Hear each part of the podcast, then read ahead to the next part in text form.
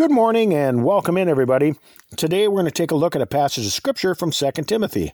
2 Timothy 4, verses 2 through 4 says, Preach the word, be instant in season, out of season, reprove, rebuke, exhort with all long suffering and doctrine.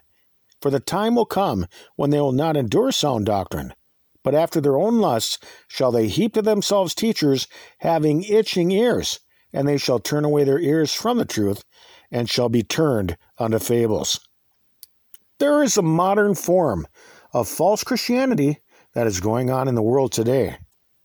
In certain aspects, it looks Christian and sounds Christian, but if you take a closer look, it's really not Christianity at all.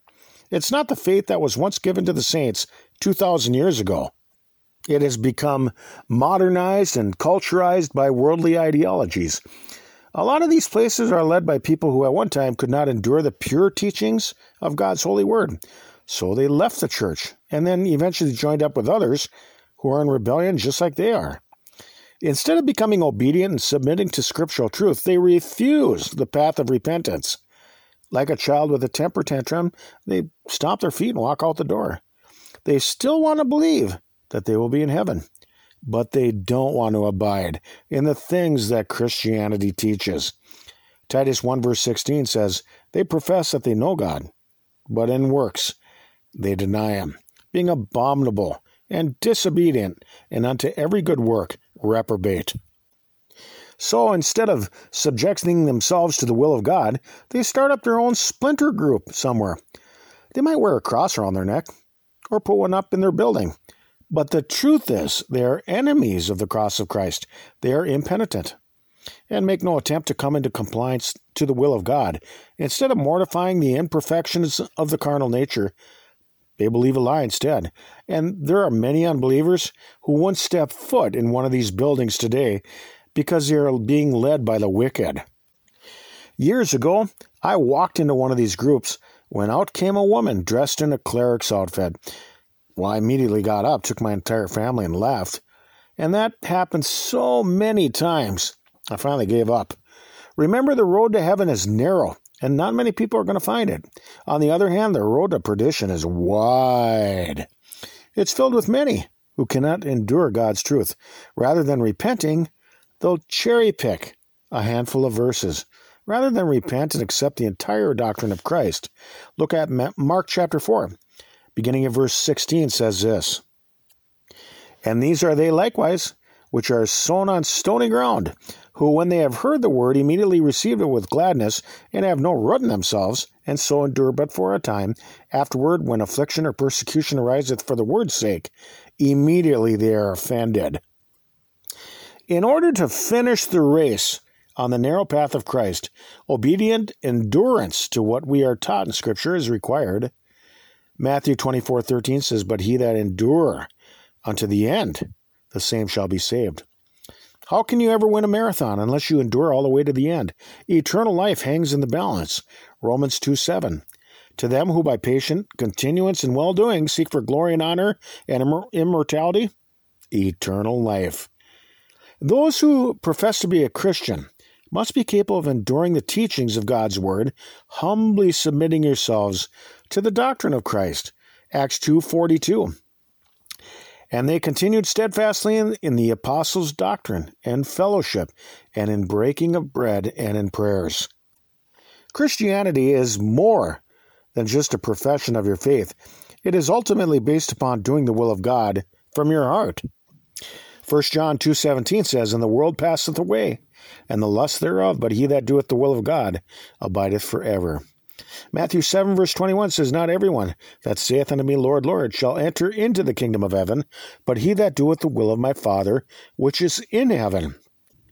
Christianity is about doing the will of God rather than your own. It's about actively submitting to God's purpose and calling.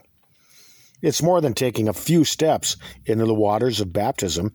It's a daily walk of humble submission, continuing in the Christian faith until we eventually meet Him Colossians chapter 1, beginning at verse 21, says this And you that were sometime alienated and enemies in your mind by wicked works, yet now hath he reconciled in the body of his flesh through death, to present you holy and unblameable and unreprovable in his sight, if you continue in the faith, grounded and settled, and be not moved away from the hope of the gospel which you have heard, and which was preached to every creature which is under heaven, whereof I, Paul, am made a minister.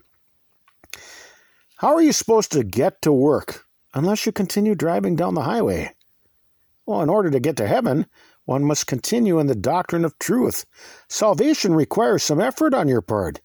You must walk in the will of God and move on unto perfection. Look at 2 Timothy chapter 3. Verse 14 says this Take heed unto thyself and unto the doctrine. Continue in them, for in doing this thou shalt both save thyself and them that hear thee. But continue thou in the things which thou hast learned and hast been assured of, knowing of whom thou hast learned them. John chapter 8, verse 31 says, Then said Jesus to those Jews which believed on him, If you continue in my word, then are ye my disciples indeed. To continue in God's word means to abide in the truth. Look at 1 John chapter 2, verse 24. Let that therefore abide in you, which you have heard from the beginning. If that which you have heard from the beginning shall remain in you, you also shall continue in the Son and in the Father.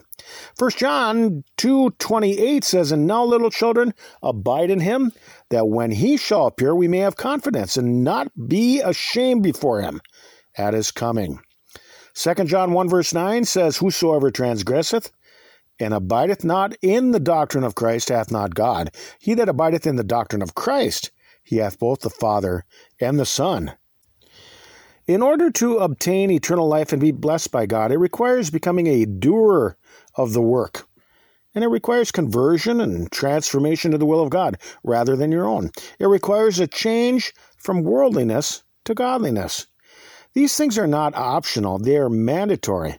If one expects to enter into heaven, sinners must become saints, and our hearts must be purified through faithful obedience. James 1 verse 25 says, But whoso looketh into the perfect law of liberty, and continueth therein, he being not a forgetful hearer, but a doer of the work, this man shall be blessed in his deed. Luke 8 verse 15 says, But that on the ground Good ground are they which in an honest and good heart, having heard the word, keep it and bring forth fruit with patience. Luke 11, verse 28 says, But he said, Yea, rather blessed are they that hear the word of God and keep it. So today I ask you, are you turning away from sin to become obedient to Christ? Are you walking each day in an effort to please Him?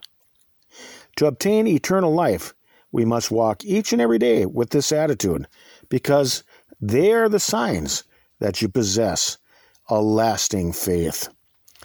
Let's think about these things for right now. We can be found on your web browser by searching TLK JBC, where you can find our diaries distributed through various platforms we are not associated nor affiliated with any other religious groups.